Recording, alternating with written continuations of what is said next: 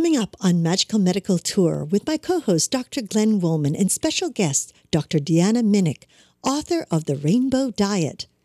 Learn about a diet like no other diet, how colors in our food and environment can shift our journeys towards optimal health of body, mind, and spirit. Join us for an inspirational moment coming up next here on YHTV.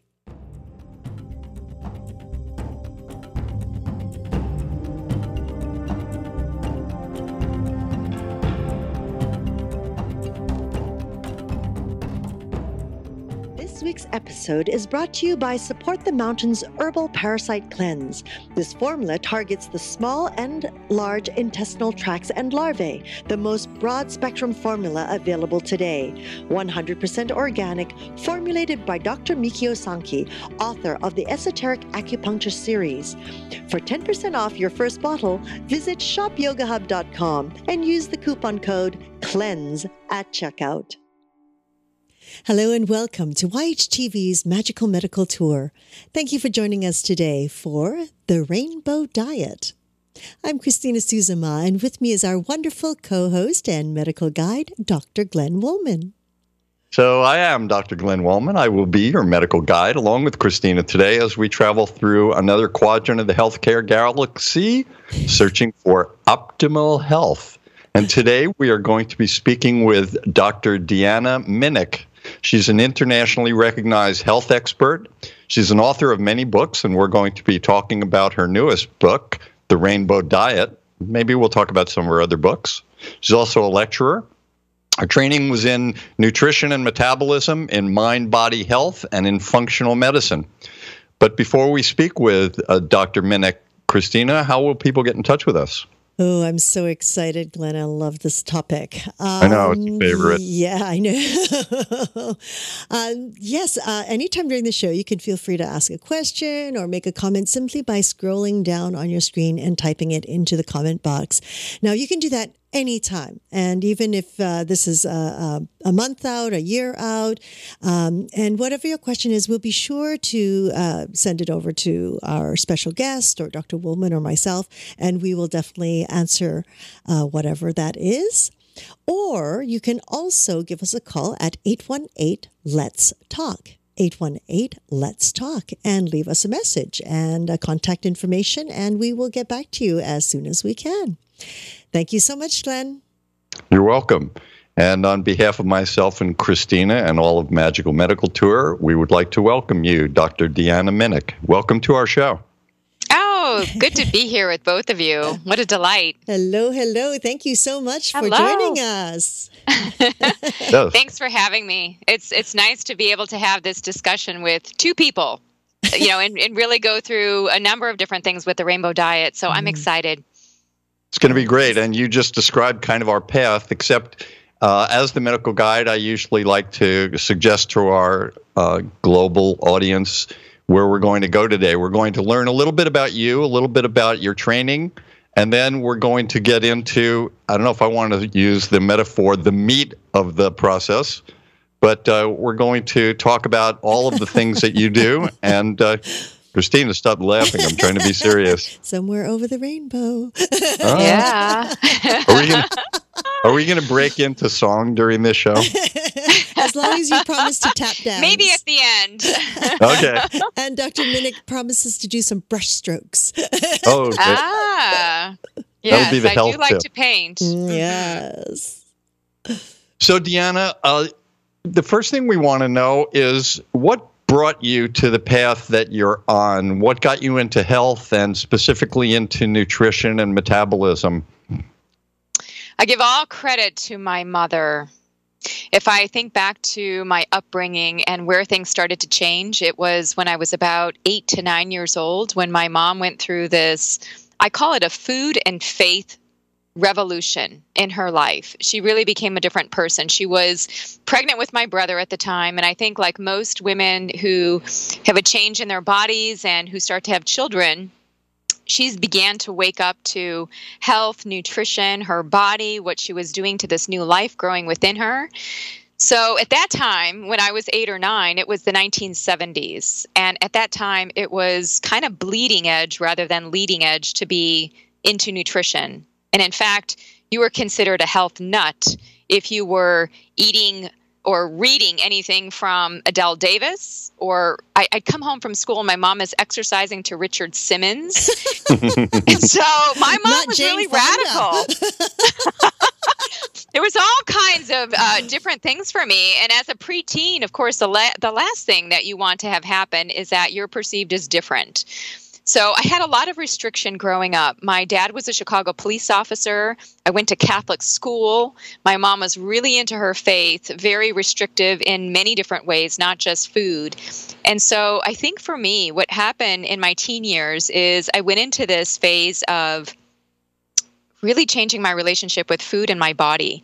I became much more uh, inclined towards overeating, emotional eating, binge eating my body image was really distorted. This is where I began to develop endometriosis. At the time, I didn't know it. Yeah, I mean, it just acne, I mean, all kinds of things, gut issues. But I really couldn't find a way out. And the last thing I wanted to resort to was something that my mom was advocating that kind of I felt kind of got me into this. so um, you know it's funny you know now i can look back my mom is uh, still living incredibly healthy. In fact every time she goes to her doctor he's asking her what she's doing and she's just on the right track. Her her values come in great. Um, and so now we kind of laugh at it and i'm grateful to her. You know i don't want this to be perceived as you know an emotionally negative experience. At the time it was very tumultuous. It was tumultuous to be a teenager. And so i think that this was another added layer catholic school police officer dad health nut mom and i needed to somehow break out of this and figure out my life my solutions and you know what what i really believed. So here i am talking with you about nutrition. Six books later. Six books later, yes, amazing.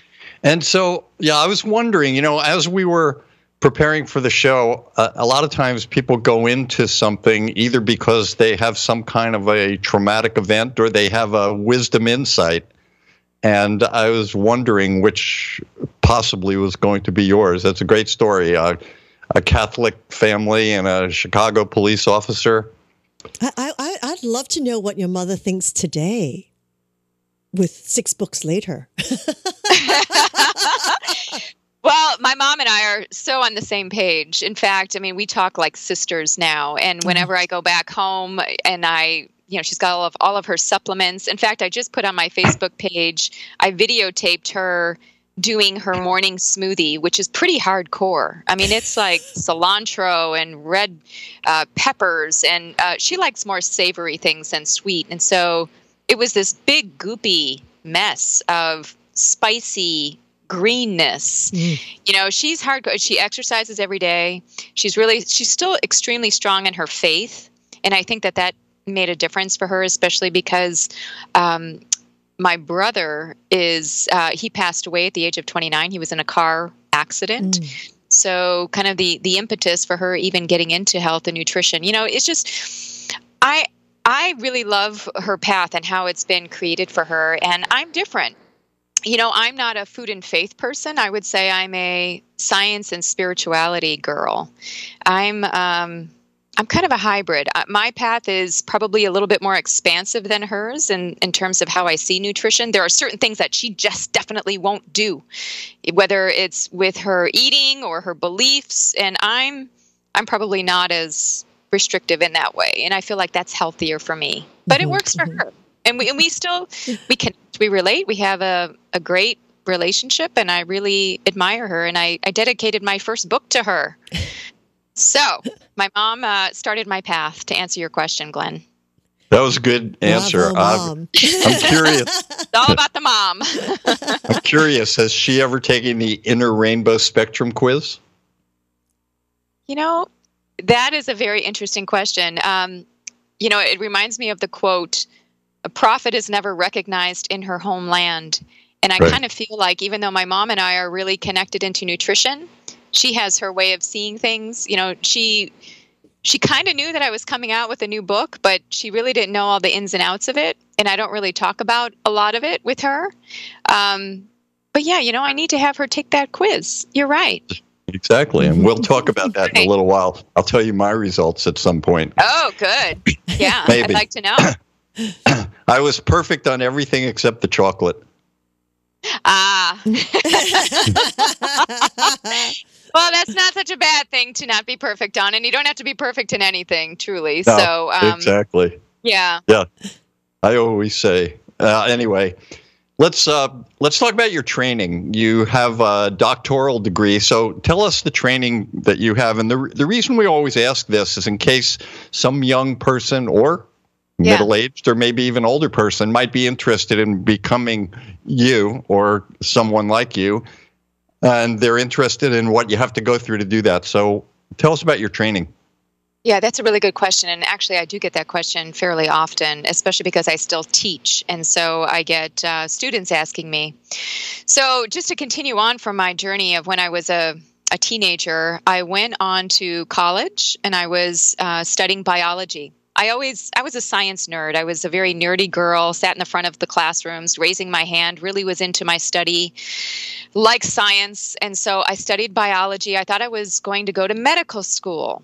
I thought, you know, I am on the straight and narrow. I want to be a, a medical doctor. This is what I'm going to do with my life. I was really set on it. I also, however, was intrigued with other topics. So all of my electives had absorbed into a minor in English literature. Mm. So during the time I was writing poetry, I liked taking philosophy courses. I took world religions courses. I took a whole class on Protestantism, which was really interesting. You know, I was kind of eclectic. I kind of had these two worlds, and I would encourage other people to have many different expressions of who they are come through in their interests and always be reading diverse material and books and have different exposures because it gets you thinking differently about the the other things. And so I'd go to my botany class and then in the afternoon I might have to go to my Emily Dickinson class, which is really great because I had this hybridization very early on of science and spirituality or science and art, science and literature that again fueled why we're even talking about the rainbow diet and what happened from that point on. So I didn't end up going to medical school as as you can probably gather. I ended up working for many different medical doctors. I volunteered in the, the neighborhood hospital. And by the time I was done with all of this volunteering, I felt like I can't do this. I cannot. And I would sit in on the consultations with people, with the medical doctor and with the patients. And I was trying to vision my life out like, oh my goodness, can I be a physician in a hospital on call all the time doing this emergency medicine? Where's the connection to the patient in this deep way that I was longing for? So I decided kind of last minute to continue on to do a graduate degree, to do my master's degree in human nutrition and metabolism. I couldn't believe it. But I had Hmm. this wake up of maybe my mom was right. Maybe I want to be more on the preventive side of the continuum rather than on the pharmaceutical or the treatment side with something aggressive. That felt more like me. So I went to graduate school. I went there for three years, got my master's. Uh, I then went on for my PhD in nutrition, and that was four years. And then afterwards, I felt like I needed, okay, I need to get out of school. By this time, when I was done with all of my graduate school training, I was 29 years old. I was always working and doing different jobs, research jobs, research assistant, but never really, I mean, I really just wanted to get out there into the world. So I dove into working for a large food manufacturer. Did that for three years. And then after that, I went to work for a dietary supplement manufacturer, and that was 10 years of my life. And throughout this whole time, I went to get clinical training because I realized, you know, I like this. I want to start putting this into motion. I, it has to go beyond research for me. So I went and had training and I did a I became a certified nutrition specialist which people can do through the Board of Certified Nutrition Specialists, BCNS. This is a way that people with advanced degrees, at least a master's degree, can go and get certified for clinical training. So, BCNS. And now I'm currently a supervisor for those CNS folks, which is kind of nice that I can give back in that way. And then I also went for training with the Institute for Functional Medicine, which is a many year program of doing various educational modules and then taking a test, doing a case study. And so I did that. And I just recently, after I think it was the past couple years, I became certified in functional medicine. So I am a researcher first, a clinician second. And I think that that's why I have such a research mind when I think about nutrition because I'm always thinking of root cause. Why does this person have this? What's happening in the body? What body systems are distorted? So, what I would say for people who want to do this kind of work, you know, there are many, many different options. You know, you have to think of, whenever anybody asks me, Deanna, how do I do this? I ask them, what do you want to do? Do you want to work with patients? Do you want to work in research? Do you want to work in education? Do you want to write books? Do you want to lecture? What do you want to do? Because all of those paths will determine what you need. And and quite honestly, looking back, I'm really glad that I did the PhD route because it gives me a lot of freedom to do research if I want, do clinical work if I want. It's not just a, a straight uh, clinical designation where I'm connected to a clinical body. I kind of like having the freedom of doing more of the teaching side, and that's how I position myself. I'm an educator. Clearly. So stop talking now. so I, I'm, I'm in in listening to you, I'm immediately going off on a tangent off the track that I wanted to go on. I, I like tangents. So, uh, would you give me just one quick definition of functional medicine? Functional medicine is medicine that looks at the root cause of why people have their whatever their health ailment that they have and it's also very individualized to the patient. So there's okay. a heuristic there's a certain operating system that functional medicine uses and so it really drives at why. Why does this person have this? I think that's probably the best way to contextualize functional medicine. Mm, nice Okay, I think that's something we need to look at more at some point, but we have so much in the area of, of your expertise, even though that's one of them. I want to uh, move back to nutrition again.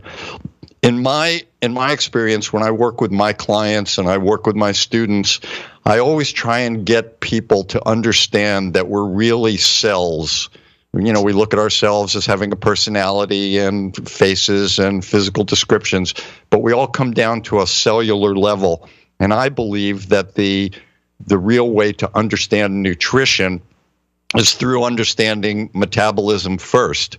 Uh, and I would like you to give us a definition, a working definition of metabolism, so that we can then move into other parts of, of our talk today. Metabolism is the sum of how we build things up in the body and how we break things down. So, when we build things up, we take in nutrients, we digest, we assimilate them, and then we can break things down for energy. That is metabolism. And so I agree with you. So much of who we are can be seen on the cellular level. I also think that the microcosm of the cell can be seen through the macrocosm of the entire being. I think that there's room to be looking at physiology, psychology, looking at how people are living and what they're eating, and then bring it back into the minutia of mechanisms, cellular pathways, biochemistry. And I would even say to go one step even beyond the cell and into things that we can't see and I'm just waiting for the whole field of energy medicine, subtle energy, and looking at protons, neutrons, atoms, really looking at the finer aspects of our being and being able to quantify that. I don't feel like we have good ways to do that, but my sense, and even scientifically, tells me that there's much more than even the cell. Like, what informs the cell? What, a, what about a thought? What about an emotion? We can't see those things. They're only felt through chemical messengers, which then impact the cell. But what drives at that initial interface that creates that chain reaction? That's what I'm intrigued with. Me too, and I'm looking for that also. A lot of a lot of us in the fields of uh, integrative medicine or complementary medicine or what I call combinatorial medicine are all looking for that energy relationship. We kind of know it's there. We've studied a lot about it in many different uh, aspects, but We don't have the tools quite yet, but I think we're working on them. And that that segues us beautifully into the next part of this. Thank you for that answer, by the way. I know that you've studied ancient healing and eating practices. So I'd like to know a little bit about how that came into your being, whether or not you were spiritual first. I know you talked about your mom's religious aspects and things like that, but I, I want to know about how you brought ancient healing and eating practices into nutrition and then connected to the science for us. Wow, that's a great question. Probably one of my favorite ever because there are so many threads to healing, and I think that many of them get dismissed or not acknowledged, even though they've been around for a long time. Mm-hmm. So, the, the short answer to your question is it all started for me. I was not always, I would say, spiritual. I was always very logical, practical, scientific, nerdy, really into the academics of learning and getting good grades at school, probably because I didn't feel so content at home. So I needed another venue. And I wasn't athletic, I wasn't gorgeous. You know, I, I needed some way that I could really go into the depths of understanding life. So I did that through study. So I wasn't always spiritual, not in the sense that I am now. I think that that came when I was 19, and I can almost remember this moment.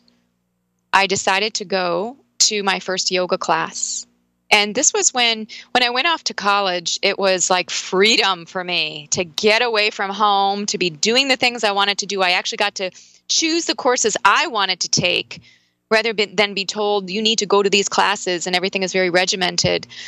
So for the heck of it i went to a yoga class. I had never really known much about yoga and i can remember everything about that class. I remember mm. the instructor. Remember the smell in the room. She had incense burning and it was interesting to me because she was probably about 70 and not what I would think of with yoga. you know, just just a very different uh, vibe to the whole class. It was a lot of meditation. You know, we were sitting in silence. Uh, there wasn't a lot of movement. So that was what set me down this different course of I've got to look into yoga. What is this? What is this tradition? And I started reading books. I started taking more classes. I started exploring. I started at the time we didn't have the internet that's how old i am. So you know i was reading books from the library. I was exploring. And so one of the things that i stumbled across when i was looking into east indian mystical traditions and this even cropped up in my world religions courses that i was taking i took a couple is this whole idea of chakras. What are chakras? Well if you take the word chakra in sanskrit means wheel spinning wheel and well, what is this exactly? You know, you see all these pictures drawn in these ancient books of these seven centers of the body with, you know, just right down the, the middle and these centers of lots of activity. And so I became intrigued because these centers were connected to colors, connected to themes, and it just spoke to me. And then as I was taking my science classes, I'm thinking, these are endocrine glands. That's what these are. This is the, hmm. the, the adrenal glands. This is the ovaries and testes. This is just where a lot of the activity in the body is taking place. And the neuroendocrine system is a huge web. And so much of our activity, our physiological function, who we are psychologically because of hormones, is connected into the neuroendocrine system.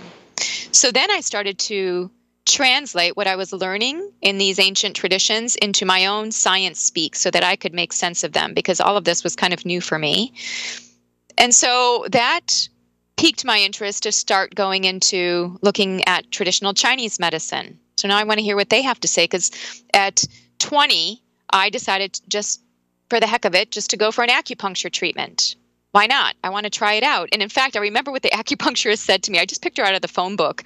And hmm. I went to her for the treatment, and she says, I've never had somebody window shopping for acupuncture before. so I was just curious. I was like, I'm free. I'm going to try all these different things. And I was getting massage, I was doing all these different modalities, and I started to piece it together, and I was loving it. I was seeing this as like a code, like a tapestry of wow, all these beautiful ancient healing, Tibetan medicine, traditional Chinese medicine, Aboriginal medicine. I got introduced to uh, anthropology, looking at the lineage of cultural traditions around eating. And that was through the work of Angeles Arrien. I studied with a shaman, uh, a Native American woman in the Seattle area, studied with her for a couple of years. Her name is Shar Sundust. She became one of my teachers. I studied with a medical intuitive. You know, I was just, there was no holding me back from anything anymore. And I think that I needed that in order to have everything filter in so that I can sieve it down into what made sense. Because now I'm back to my practical Deanna mind of, okay, I get all of this. Now let me, let me just take in all of these colors metaphorically and how do I how do I create some art here? And I think it wasn't until I started seeing patients at a clinic. So when I was working at the food manufacturer, I was very unhappy and I started to work in a small practice with a psychiatrist and a chiropractor, and I was the nutritionist. And they had very different orientations to to patients. The chiropractor was um, very holistic in his. I mean, that was again like a new thing for me. The psychiatrist wasn't your traditional psychiatrist, very experimental and looked at life differently. And so I, I give credit to them too for helping me to see clinical patterns in people that were beyond just the physical. And then that's when, in the year 2000, I officially birthed what I call food and spirit. And food and spirit is that seven systems of health looking at, and, you know, I found a lot of work on chakras in the spiritual literature, but not so much in the medical literature. So then I was mm-hmm. thinking, I need to somehow create a bridge because these chakras are good, but they're not fully fleshed out in the way that I'm seeing them. And I'm also seeing in people that I was seeing in this clinic. So that's why, you know, the the starting seed of food and spirit, I would say, is a lot of my exploration into these different areas, using the chakras as the initial template, but then really going beyond that, really starting to flesh that out with food, looking at lifestyle, looking at psychology. I mean, really going deep rather than just saying, well, this is the name of this chakra and it is responsible for this and it has this color. It's like, no, this there's something more here. And I again, I started to see it more empirically and I started to see patterns with people. Interesting, and you can see so much of that in in your book on the uh, the rainbow diet with the symbolic role of the endocrine glands and the chakras and the colors in your diet and the colors of the foods, all the correspondences and correlations. Uh, so it's it's all coming together for me and understanding you a little bit better. Do you have your own personal ritual that you do before you eat a meal? You know, some people have a prayer before a meal. Some people do this. Um, and and also including taking medications or supplements and things like that. Do you have a personal ritual that you do? Mm, I love the idea of ritual. It brings me back to my Catholic roots. Actually, I do think rituals are important. They help to anchor us into our daily life. One of the things that I've moved away from is having too much rigidity in my daily routine. So while I honor certain rituals oftentimes I don't bring them in in the same regularity that I would have years ago because what I'm looking at in my life now is being more with the flow. Like, who am I today? Like, what do I want to work on? I have a general sense, like the night before, but I really move through it. And I don't even know what I'm going to eat the next day, the next morning. I check in with my body. So I would say my ritual is being de ritualized to my own creative flow. Hmm. Where am I? And I really have embraced that much more in the coming years, in, in these past years, because I used to be just incredibly structured. I had to be structured. I was in school. I had rigorous uh, schedules and routines and assignments, and I had to work full time, you know, just, and now I'm not in that place. And I want to be more open to flow. But I will tell you that one thing I try to do at meals when I'm sitting down with my husband or if I'm sitting with a group and, and I need to send you a deck of these. I use the Nourish Your Whole Self card deck that I developed in hmm. 2013. Hmm. Yeah, I was kind of feeling like, okay, you know what? I write a lot of books, and it's good to have a lot of this information and head knowledge, and I try to make it very practical. But I really want something very practical in the hands of people. I want something tactile. And so I created this deck of 56 cards with some help from a team.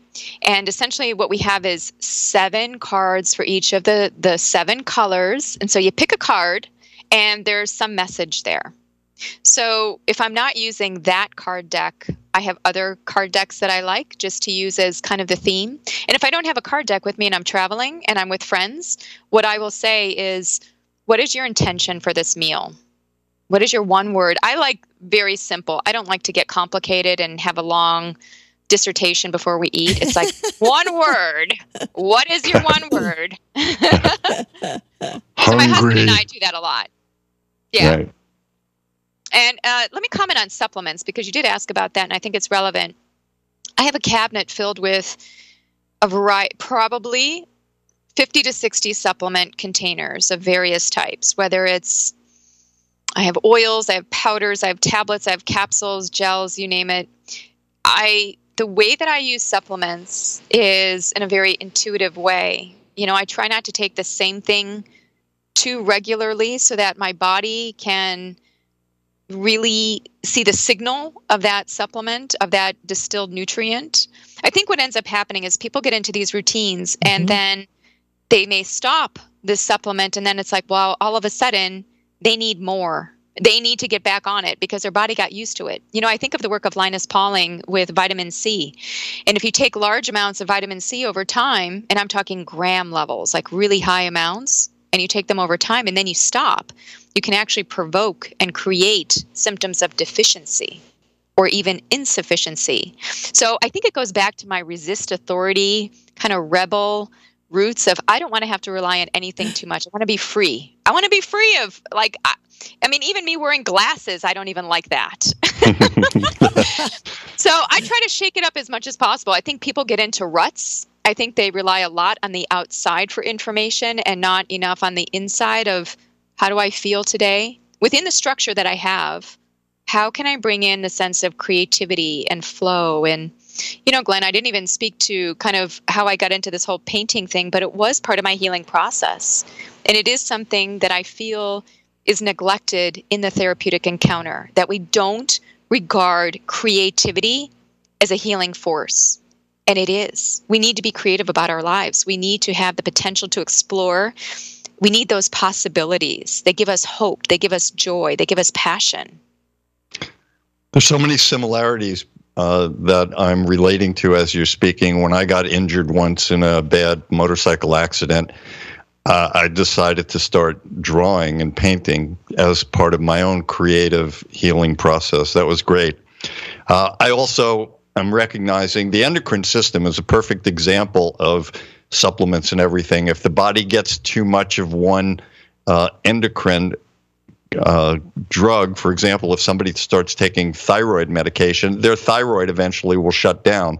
So it's mm-hmm. important. And I, I think mm-hmm. you brought up a great point of now, certainly with medication, different than supplements. We have to be careful about that. But the body will have a tendency in its own feedback mechanisms to say, hey, I don't need to put this out because it's already out there. So mm-hmm. it will start to do that. Mm-hmm. And I like that. You, I like that you brought that up. I want to start talking a little bit about the the rainbow diet. So the first thing when I heard the rainbow diet, I, I thought, wow, M and M's and gummy bears, they would probably be perfect in the rainbow diet. So is that correct? Oh, I get that tongue in cheek remark all the time. Or Skittles. Oh, no. Let's add Skittles to the mix, right? oh no, I thought um, I was um, original yeah, there. No, oh goodness, it, it's it's nice. I like the joke because it's true. You know, when we think of colorful food, unfortunately, our society has relegated that to colorful candies. And why is candy so colorful? Because it draws people in. I mean, it's mm-hmm. tantalizing to look at that array of rainbow colors. I mean, humans are so our biology is wired into colors and signals in the environment that come through colors themselves in nature, whether it's the color of a tree, the color of the sky. I mean, goodness, I mean, we are, for, for those who can see color, the majority of people who can, it's such an important aspect. And even for the people who cannot see color, I had a, a grandmother who was blind. She went blind later in life. These people can, I've been told that they can even feel or sense different colors you know so I, I, just think color is a unifying force and it's pervasive in society and it has associations in society as well so when we think of the rainbow diet uh, one of the things that i talk about is truly the the rainbow of foods you know the very common phrase of eat a rainbow is mm-hmm. what i think is very unifying to most people because if you look at all the diets out there there's there are kind of these tribes that form with diets. So you've got the paleo people here, you've got the keto people there, you've got the vegans or vegetarians here, you've got people with health conditions following certain therapeutic diets in their their um, their own core or hub. And I kind of feel like in the 21st century, I'd like to see more unification because in my tenure of being in the nutrition field, I've only seen division. I've only seen arm wrestling. I've only seen tug of wars. And it's all about macronutrients, like who's right, or it's all about what is the source of the protein that you're eating. You know, that defines you. So, what I felt with the rainbow diet is it has a large, expansive, more of a spiritual meaning of unification at the level of plants and the different pigments and phytonutrients that these plants bring in. And that's something all of us can share. And it doesn't matter if you're keto, paleo, vegan, or whatever, all of us, to some degree, are eating plants. We may not be eating the same plants, maybe not the same amount, but we can share in colorful plants. So when we hear that phrase, food is medicine, I'd like to add a little bit more to that statement. I believe it's colorful, whole, plant based foods are medicine. They're healing. In fact, I don't even like that word medicine. Let's just say that they're healing. And not mm. only are they healing us at the body level because of back to your comment about cells, they're getting at all these different biochemical pathways, things like uh, infl- inflammation, insulin signaling, stress response. When we look at the, the, the level of the cell and what these things are doing, the, the complexity, the beauty of how they interact with the cell is in a pleiotropic way. They're doing many different things simultaneously and they're modulating. They're not shutting things off, they're adaptogenic. They are not stimulating and they're not inhibiting they are balancing. That's the beauty of plants. So that's the more nutritional message of the book. The psychological or lifestyle message of the book is if you eat a rainbow and you eat that variety, and if you connect into food and your relationship with food changes to be one that's more holistic and more engaging, then you're going to start living a colorful life you will honor that rainbow within you, which we could say is the seven systems, or it's just living colorfully. What does it mean to live colorfully? Well, it's somebody who's creative, curious, has a great sense of well being, they're vibrant. You know, my husband is an acupuncturist, and so sometimes I'll dip into some of his books. Like, it's so fascinating to me how we're so ready to define disease and disease states and give them ICD 10 codes.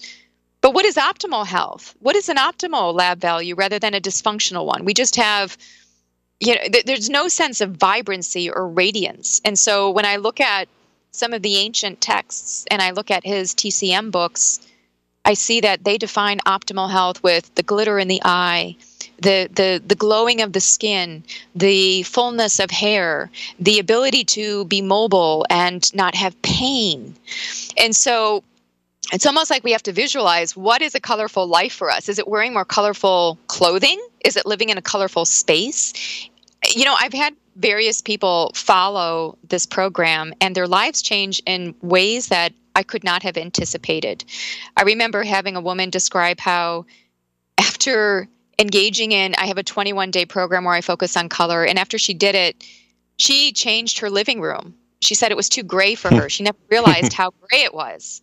I had another woman who was working in a cubicle at work for a company and she realized again how gray and dismal it was. And she showed pictures of what she did within that space. She completely dressed it up with color and it made her working experience different. I've had people uh, when they don't like to cook they don't like to be in their kitchens. I, I had one patient who i asked her i said so what's your favorite color? And in fact that's usually my, my first question to people is what's your favorite color? At least in this moment because that could change. And i remember her telling me very quickly sage green and I said, okay, I like that color too. That would be great in your kitchen. What if you painted your kitchen sage green? Three weeks later, she comes back to see me. She's painted her kitchen sage green. She's loving her life. It's almost like she's a new person. Like she was very down, very um, depressed when she saw me that first time. And then after that three weeks, it's almost like, you know, she just had this this uptick. And I don't know if that was from the color. I don't know. But it's just interesting how we can make some subtle shifts in our lives with color and see a dramatic effect. And so that's what the rainbow diet is about. It's redefining our lives. It's not the traditional kind of diet book where it's telling you eat this, not that, do this, not that. I don't want that kind of relationship with my readers. I want to engage them. I want them to be free much like I value my own freedom, my intellectual freedom, my emotional freedom, my mental freedom, I want them to be free in their relationship with their bodies, with their emotions, with their food, with how they eat. So I pose questions. I, I give them foods connecting into the different body systems. And then if they want to go further into dietary supplements, I wanted to bring that in there too. And I do think it's best for people when they get into supplements to work with a practitioner because they can help people to make better sense of of what's going on. I mean, even me oftentimes I'll I'll ask and, and just find out like what are my blind spots? What am I not seeing? And and so there there is another level of sophistication when it comes to supplements. And the book is very you know very high level in terms of giving guidance on certain things around supplements so that's what i do is i, I use the conduits of food nutrition supplements to help people live a more colorful life that was a beautiful answer. The whole answer. I need to go back and listen to that many more times. You gave so much wisdom on many levels. And that's one of the things I like about your book. And I think you did hit the mark with that. When I look at all of the diets out there, and as you beautifully said, it's mainly arm wrestling with this diet versus that diet and one or the other. And when I was looking at your book, I didn't get that sense. It was more like tune into yourself and mm-hmm f- find where you are and then use this as a guide and and improve with that. I really like that a lot. So congratulations on this book. Wow, I, am grateful you got that message, Glenn, because um, again, I don't want to be a top down kind of like this is how it has to be done. I'm just there for you know the, the providing the information and hopefully more of the inspiration. And speaking of inspiration, when you work with people that uh, I'm I'm assuming that there are a lot of people that come to you because they have issues. They're not all perfect or optimal. A lot of people come with issues, and many of these issues are based on nutrition. And so you're going to try and get them to uh, potentially or essentially change behavior. How do you do that? What's your process in helping people to change their behavior? I let them choose. Uh, I think that choice and locus of control is a big factor. Early in my career, when I didn't really know about human behavior, one of the mm-hmm. things I would do is I was almost like the, the the merging of my mom and my dad. I became the nutrition police, and I would tell people you know, you need to do it this way, and here's my plan for you. I would write it all out very diligently. I'd give them all these recipes and this menu to follow, and do it like this, and I'll see you back in two weeks. And I realized that some people like that. Some people like a little bit more of that structure and hand holding. But you know what? It didn't sustain. It wasn't like a long term thing. I'd see them maybe years later and they had fallen back. And so, what I have moved towards in my clinical work is coming from the place of trying to understand where they're at. What how can i best help them? And so one of the questions that i'll ask somebody very early on is how important is your health? And i'll give them a scale between 1 and 10 and i'll say just tell me honestly you know i'm a very brutal honest person in my way with compassion. And so i'll say just just tell me the truth. You know 10 is absolutely i'll do anything to be healthy and 1 is i don't care about health and you'd be surprised when people are really answering honestly and they give some reflection to that, they're not all answering 10. And when they don't answer 10, what I start doing is I look for what has meaning and purpose in their lives. Actually, what gives them that spiritual sense of living and why they go through their motions and their, what's most important for some of uh, the women that I work with, it's their children. Uh, some of the men, uh, sometimes it's work they're passionate about that and they don't want anything to stand in the way i had one patient who he was a musician and so for him it was his music that was most important that was the 10 not his health his health was a 7 So, based on that, I give them choice. And I really make it very simple. I do a lot of listening. I try to understand their story. And I like to just have small things that people can do to have greater impact.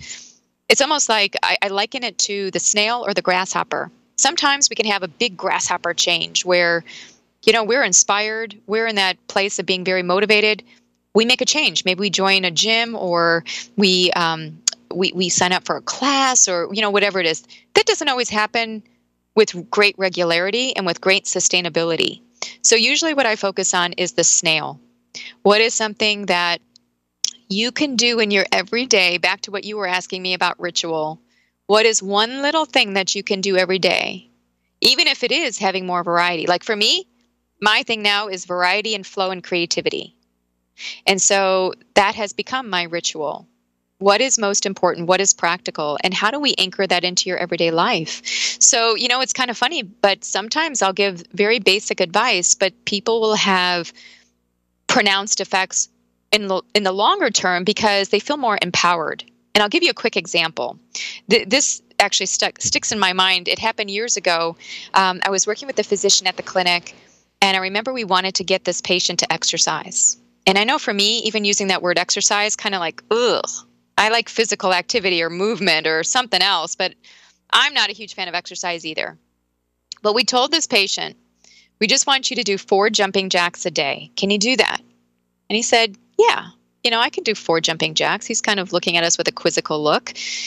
So in three weeks, he comes back and we ask him, and he's he's looking good, and he says, "Yeah, you know that four jumping jacks a day was ridiculous. I ended up doing 50." and he's so good about it. You know, he was happy and that's where we want to be is we want to be empowered. We want to feel like yes, time to celebrate. And that leads us into the next catapult of change. I think when I have worked with a number of women with eating disorders, what propels cyclic uh, dysfunction with food and eating is guilt when we feel bad about something, when we feel like we're not free, like, oh my gosh, I just did that again. And then we just go and have another binge and another, um, you know, just emotional eating episode. So when we can liberate ourselves to move into this place of feeling like, wow, I did it. I feel confident now. I feel really like I've got a good sense of self esteem. I know I can do this. I, I did their four jumping jack allotment and, uh, you know, I did over that so then you don't feel like a failure. And I think that that mental disposition takes people into the next level of change. Yeah, excellent. One of the problems I have in terms of giving people choice is usually they've had choices before, and that's what brings them to this issue. But I like the way that you work with them with that. I know that you teach uh, physicians about nutrition, correct? I do. I have for the the past 10 years or so. Yes. So my question is it's a two-part question. What's the biggest pushback from physicians and what's also the most embraced aspect of what you teach them? The most pushback is probably what you alluded to that it's easier to just give them a prescription. It takes a lot of time to sit there and coach somebody on how they eat without really having a sense that nutrition is as impactful as it truly is. So it's a time factor for physicians. They kind of feel like, yeah, I get it. I like it, but you know what? It just doesn't fit within the insurance model. I can't do that in 8 minutes. So that's their challenge. So in which case I, I mentioned that you know you need a team you need a coach you need a health coach you need a nutritionist there you need other people to support you with your recommendations to the patient and to do a bit more of the hand holding. So I think that that is um, essential. What do they most embrace? You know, I, I do think that because I work within functional medicine and I'm starting to see more and more physicians, and I just know this because of the Institute for Functional Medicine and, and their demographic and how that organization is growing, they are really looking for solutions. I feel like in their heart of hearts, why did they go into medicine? Many of them went into medicine because of what you said before. They had a personal shift or crisis. They witnessed something in their family with suffering. They really wanted to to help people. And so I think what is most embraced is the fact that people need to eat. And so this is one change that people can make that's kind of what I would call a low hanging fruit change. It's something that has to happen anyway. So if we start making changes, we can lead to uh, really phenomenal, significant impacts in these people's lives. And I think that they see that. It's just that they don't know how. How do you get them there and yet still be part of the medical system? Because our medical system, at least in the United States, doesn't support this. And hopefully this will change. I think it is. I think we're seeing a lot of people, uh, a lot of people that we interview on this show, we're seeing that change. Wouldn't you agree, Christina? Oh, absolutely. I, I think people are looking for change.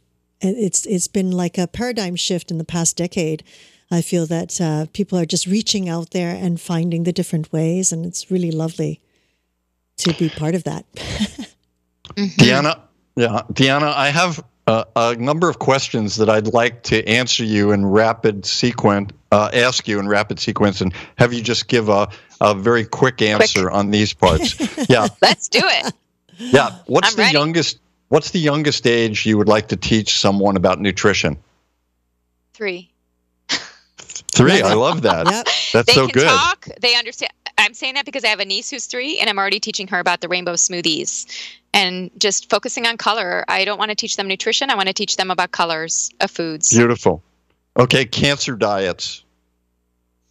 Fruits and vegetables, lots of color, good literature on colorful foods for cancer and different cancers connecting into different types of foods within those categories. Essential. Okay, pro- Go ahead. That's it. Probiotics. Take them. All the time? No, that's a different question. okay. okay. Um, what I think is good, I mean, first of all, they're pretty darn safe. I mean, there are studies, even in children, showing that they have a high degree of safety.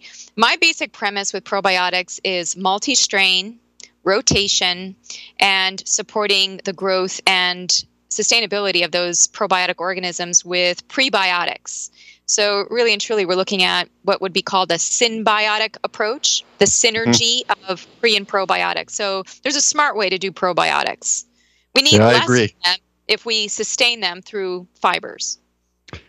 I totally agree with that. Sometimes I look at probiotics like they should be used like antibiotics, just like what we talked about before. Uh, if your body is producing the bacteria um, and it's working perfectly, you don't really need it. Uh, at certain times you do, and you could take too much. Just like you said before, alluded to, too much vitamin C could cause a problem. I yep. see the same thing. Okay, detox. Do it. And uh, there, there are many different ways to do a detox. One of the ways that I would do this is with food primarily and really looking at your lifestyle. I wrote a whole book on this called Whole Detox. So I feel pretty right. strongly about the toxins in our environment. Yes, I, I noticed that. My my thinking about detox is that uh, I think it's it's just like plumbing. If you have uh, hard water in your area, it's good to clean it out every once in a while. But I also look at it from a medical point of view. If you're going to detox and then go back to the same things that you did before that required the detox, uh, I think you need to look at it differently. Absolutely. And let me just mention, Glenn, that I do think that it's one of the things for people to start looking at when things don't improve. So they tried all the food things, they tried all the supplement things, they shifted some things in their lives, and they don't know what else to do. In fact, I was just on the phone yesterday with somebody talking about this. I said, you need to go and get your toxic metals looked at. A lot mm-hmm. of the symptoms that people have, I mean, all these different toxins span every single condition. It's almost like if you have a hammer, everything looks like a nail. It's right. kind of like that when you start looking at toxins. You start realizing how they're implicated in just about every disease and how many physicians and other practitioners think to look at toxins. Mm-hmm. They don't. Mm-hmm. And, and, so this is part of like the root cause. Well, maybe it's because you're exposed to mold in your home, or maybe it's because you're getting mercury in those amalgams and that's causing your tremors. It's not because you don't have enough B12, it's because you don't have enough uh, of your detox capacity to deal with this mercury burden. So mm-hmm. I do think mm-hmm. it's a big deal and it's gaining traction, I think, uh, mm-hmm. because we continue to be more and more toxic on our planet, plastics and otherwise. Okay, beautiful. Certified Food and Spirit Practitioner Program.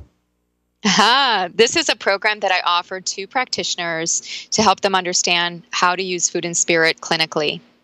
So it's really, you know, and I have found that there are so many programs out there, there are almost a dime a dozen, but not many people teach how to weave together physiology and psychology through the interface of food and lifestyle. And I that's what I do. That's what that program is. How do people find out about that program? They go to the website foodandspirit.com and it explains the whole program. We're running the next one in June of 2018. It's a 12 week online program. So it's for an international audience. It can be done at your convenience. A lot of these people are very busy practitioners, so they can do this and engage as much as they would like to and and still complete the program just with like 3 to 5 hours per week of investment in their time. Nice.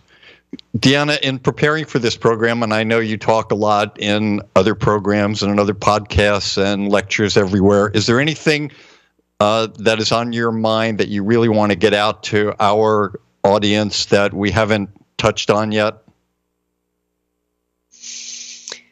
So let's go back to color. I want to leave with three things. Uh, three things. Uh, three is the number of creativity. So I, I want to distill uh, into some practical nuggets here. First and foremost, I would say focus on color. Color of foods, colors of your home, your living space, uh, the, the colors that you surround yourself with, all of those things. Focus on color and see how that connects into how you feel. Uh, number two, I would also encourage getting out of eating ruts. I think that we're in a lot of food ruts, and I'd like for people to shake them up you know, I get people coming to me saying, Deanna, I've had oatmeal every year of my life, and now I'm 70 years old. I thought oatmeal was a good thing. And so I want people to get variety. I want you to get variety within colors, not just the the, the color um, purple, but lavender, blue purple, indigo. You know, really go into the, the different colors of food and different types of food. And thirdly, I, I usually give this activity when I'm doing a group, and I call it the energy inventory activity. It's in the Rainbow Diet book, actually. What I'd like people to do is to make a list. You take a piece of paper, you draw a line down the middle. On the left side, you put a plus at the top. On the right side, you put a minus. And I want people to write down all the things that give them energy, that really fuel their soul, that really give them that sense of the joie de vivre, the, the, the life force that they're looking for with health and healing. Want them to write down all the things that give them that on the left side in that column. And then I want them to write down all the things that take away their energy in the right column. So maybe it's toxic job. Maybe it's a long commute. Maybe it's having kids yelling at you. Maybe it's dealing with in laws whatever it is, I want you to make that list. And I want you just to look at it, I want you to be clear about it, and in as much as you can, to see where you can make one small, subtle shift. Either you can increase on the plus side or to reduce on the minor uh, on the, the minus side. So again, keeping in mind that it just takes a small change, but unless we do an inventory of our lives and kind of see where we're netting out, we don't know really where that that change would be. Alternately, you can also do the spectrum quiz and you can figure out your colors there. So hopefully mm. those are some some tools for people to get started. Well, that was great. Now the question I have is uh, do you have a health tip for us or was that your three health tips? So here's a, um, a general health tip. Th- those are health tips. And I, I would also say, um, you know, one thing that I didn't talk about enough, I feel, is creativity. Um, I when I had endometriosis, it continued to get worse, even though I was eating well. And the thing that really helped me was to engage in painting. I painted really wild, colorful, vivid paintings that I couldn't explain. And my life just became very different when I was doing these paintings. And so, what I would encourage people to do is to focus on how do they get more creativity in their lives. And they don't have to become a painter. Uh, they can do they can just be listening to to music. All the studies on music and sound and how that changes our health and how that changes our brain patterns engage in that. We are all artists. And i want people to recognize the value of being creative in their lives thinking differently about something. Maybe you want to engage in some different craft maybe it's uh, being around children. Children are always so creative and they they give you the unexpected. And so doing something creative with them whatever it is maybe it's taking a different way to work in the morning in your car or maybe you walk down a different block in your neighborhood that you haven't explored before. All i want people to do for the sake of really having that life force in their brain their heart and their gut what the literature shows us is that we need flexibility and one of the ways that I think we get that is by being creative. So shake it up, don't be so rigid, and really connect into what gives you that sense of joy. Beautiful. Well said. Christina, do you have any thoughts?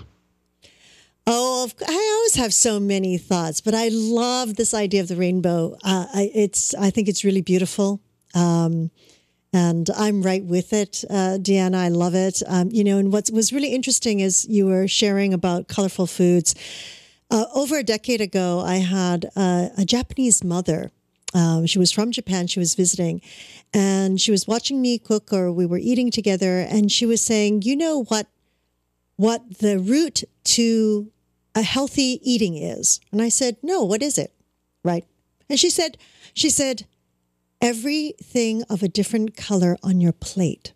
Oh my goodness. And Woo-hoo. this was over a decade ago, and she couldn't speak English. So part of it was translated. And I said, Really? And she says, Yes. Uh, her grandmother taught her that if everything on their plate when they're eating is of a different color, that is when you will have a balanced diet.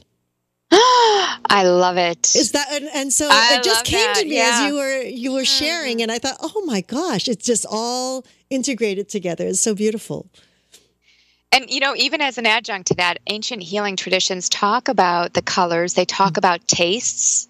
And when I was in Nepal, on holiday, just visiting there, I noticed that I would get plates with all these little cups, and all of them would have different colored sauces and oh. foods. And one was savory, one was sweet, one was bitter, one was, um, you know, kind of an amalgam of different things. It just felt like a palette, like an mm. artist's palette to me. So, what I think you're speaking of is what we know in ancient traditions. And I really feel like that's such a, a great gateway into health and healing that doesn't require a lot of effort. Is simply yes. to fall in love with the colors of our food. And maybe not for their nutritional properties but because it's art because it's really gorgeous and and pretty. And maybe we need more artistry and creativity in our lives and that can come through the vehicle of food which we have to interface with several times a day anyway. Yes Absolutely. Absolutely. And I totally agree with you about environment and the color of the environment. I think it makes such a huge difference. Um, I recently painted my, it used to be gray. My house was gray, and I had to come home to this gray home, and it was just daunting. And finally, was like, okay, I'm I'm painting the house. Now it's like blues, two blues, mm-hmm. three levels of gray. it shook up the Beautiful. whole neighborhood, you know, and everyone was saying, and I said, no, I come home every day and I am so happy. And neighbors walk Aww. by and they're so happy. And we have even construction workers that have stopped the car to go, we love the color of the house. it makes it brightens our day. And it's it was it was like, yeah, it's it's so amazing how colors affect us as people. And we don't realize that. Instead, we allow, as you say, structures to dictate so much of our lives. structures, society, you know, religion, yeah. it dictates so much of our life. And and and yeah, I'm right with you. I live on the wild side. go with your flow and and let it go. That that's such a great. I'm so glad that you painted your house. That's a that's a great idea. And for people that can't paint their whole house, even if you have a room, a wall, you know, just oh, have some, or maybe even just you go to the store and you buy a canvas. Absolutely. You know, and um, I even use that as a metaphor for the body, and I say that our genes are like a canvas. Some of us get slates that are really big. Maybe they're rectangular, maybe they're triangular, maybe they're circular. We all get our genes and then mm-hmm. our choices become the paint and our, the design on that canvas and we can constantly change that picture. It's never too late. Absolutely, absolutely. it's just paint. That's right. Right? And it affects i believe it affects us to the core to the cellular level. And so i love your rainbow diet and and we will definitely love to see it in more people's hands and and promote it for you because it's uh, I, th- I think you you've latched on to something that is uh, is very old but is very new in this society. Mm. Thank you Thank so you. much. Thank you. And I too am grateful to our very special guest, Dr. Deanna Minich, uh, for sharing her wisdom and experience and expertise with us. I'd also want to thank my teachers and my healers for keeping me on my journey. Look forward to getting together again on Magical Medical Tour with Christina and Segovia and our next guest. And as we explore other quadrants of the healthcare galaxy, we're always searching for optimal health. And I wish you all optimal health. Thank you, Dr. Deanna. Thank you so much for having me and um, health and healing to all of your listeners. I wish you a colorful life. Beautiful. Thank you so much, Deanna, for gifting us and our global community with your expertise, and Dr. Glenn Wollman for another great show. I would like to thank each and every one of you for joining us in this new platform of education and inf- information. We're grateful for your continuous support, and we look forward to hearing your feedback on how we can serve you better. You can connect with Dr. Glenn Wollman through his website, glennwollman.com, where I encourage you to learn about his metaphor square breath, or follow him in his Facebook, The Medical Guide.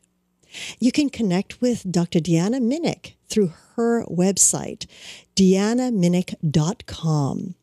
And uh, when you go there, you you will be connected to all her wonderful programs, and of course, you will be able to see it on our website as well. We will have her listings of all her social media and her programs. We hope that you have enjoyed this moment on YHTV and it has supported you or a loved one in some way. And we invite you to take a moment to like us or subscribe to our YouTube channel. And this will really help broaden our messages uh, globally to everyone out there um, who is just needing some support, as I do believe we all are. Let's bring some color into everyone's lives. of course, we are grateful for any feedback or comments and suggestions. Leave it uh, in the comment box or just give us a call at 818 Let's Talk. 818 Let's Talk. Until next time, namaste.